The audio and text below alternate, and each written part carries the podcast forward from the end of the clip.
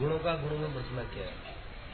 प्रगते क्रियमाणाने गुण कर्माणी सर्वश।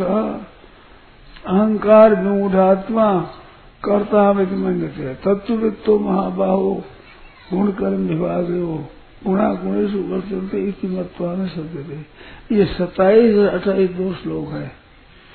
तीसरे अध्याय के। मानो अपने इनके साथ में कर्तृत्व न रखे।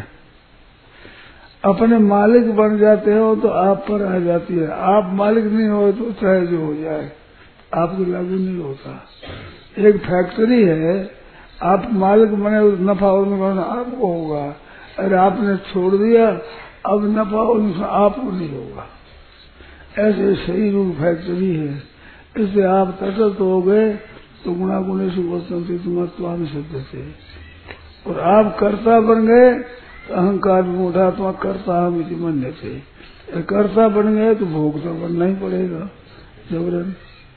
ये बात है। तो अहंकार विमूढ़ आत्मा करता, कर्ता मानता है, विमूढ़ आत्मा। मूर्ख है, बिना समझे बनता है।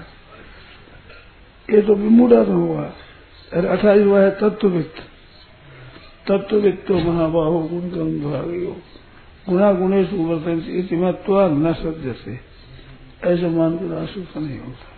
उठन को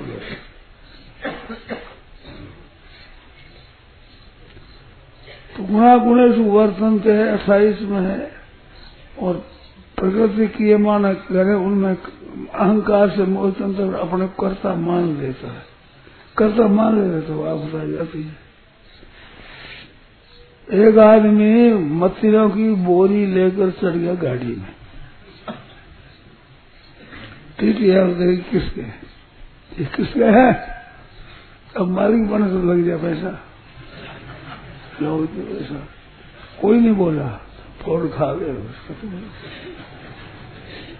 मालिक बना तो दसावे को तो कर्ता बन जाता है तो मालिक बन जाता है। हिंदी आने लगे बर्तन थे कोई खा लो क्या है उसमें उसने खा लिया और नहीं। खा खत्म नहीं खा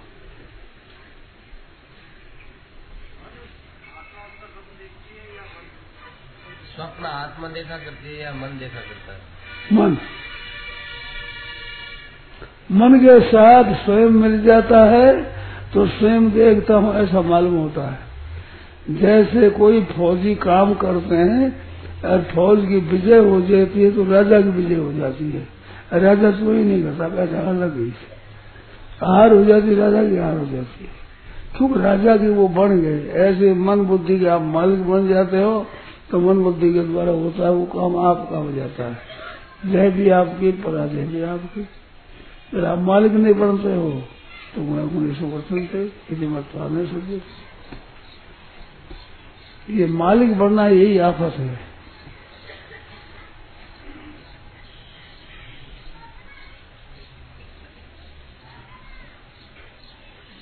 संसार का बहता चला जा रहा है।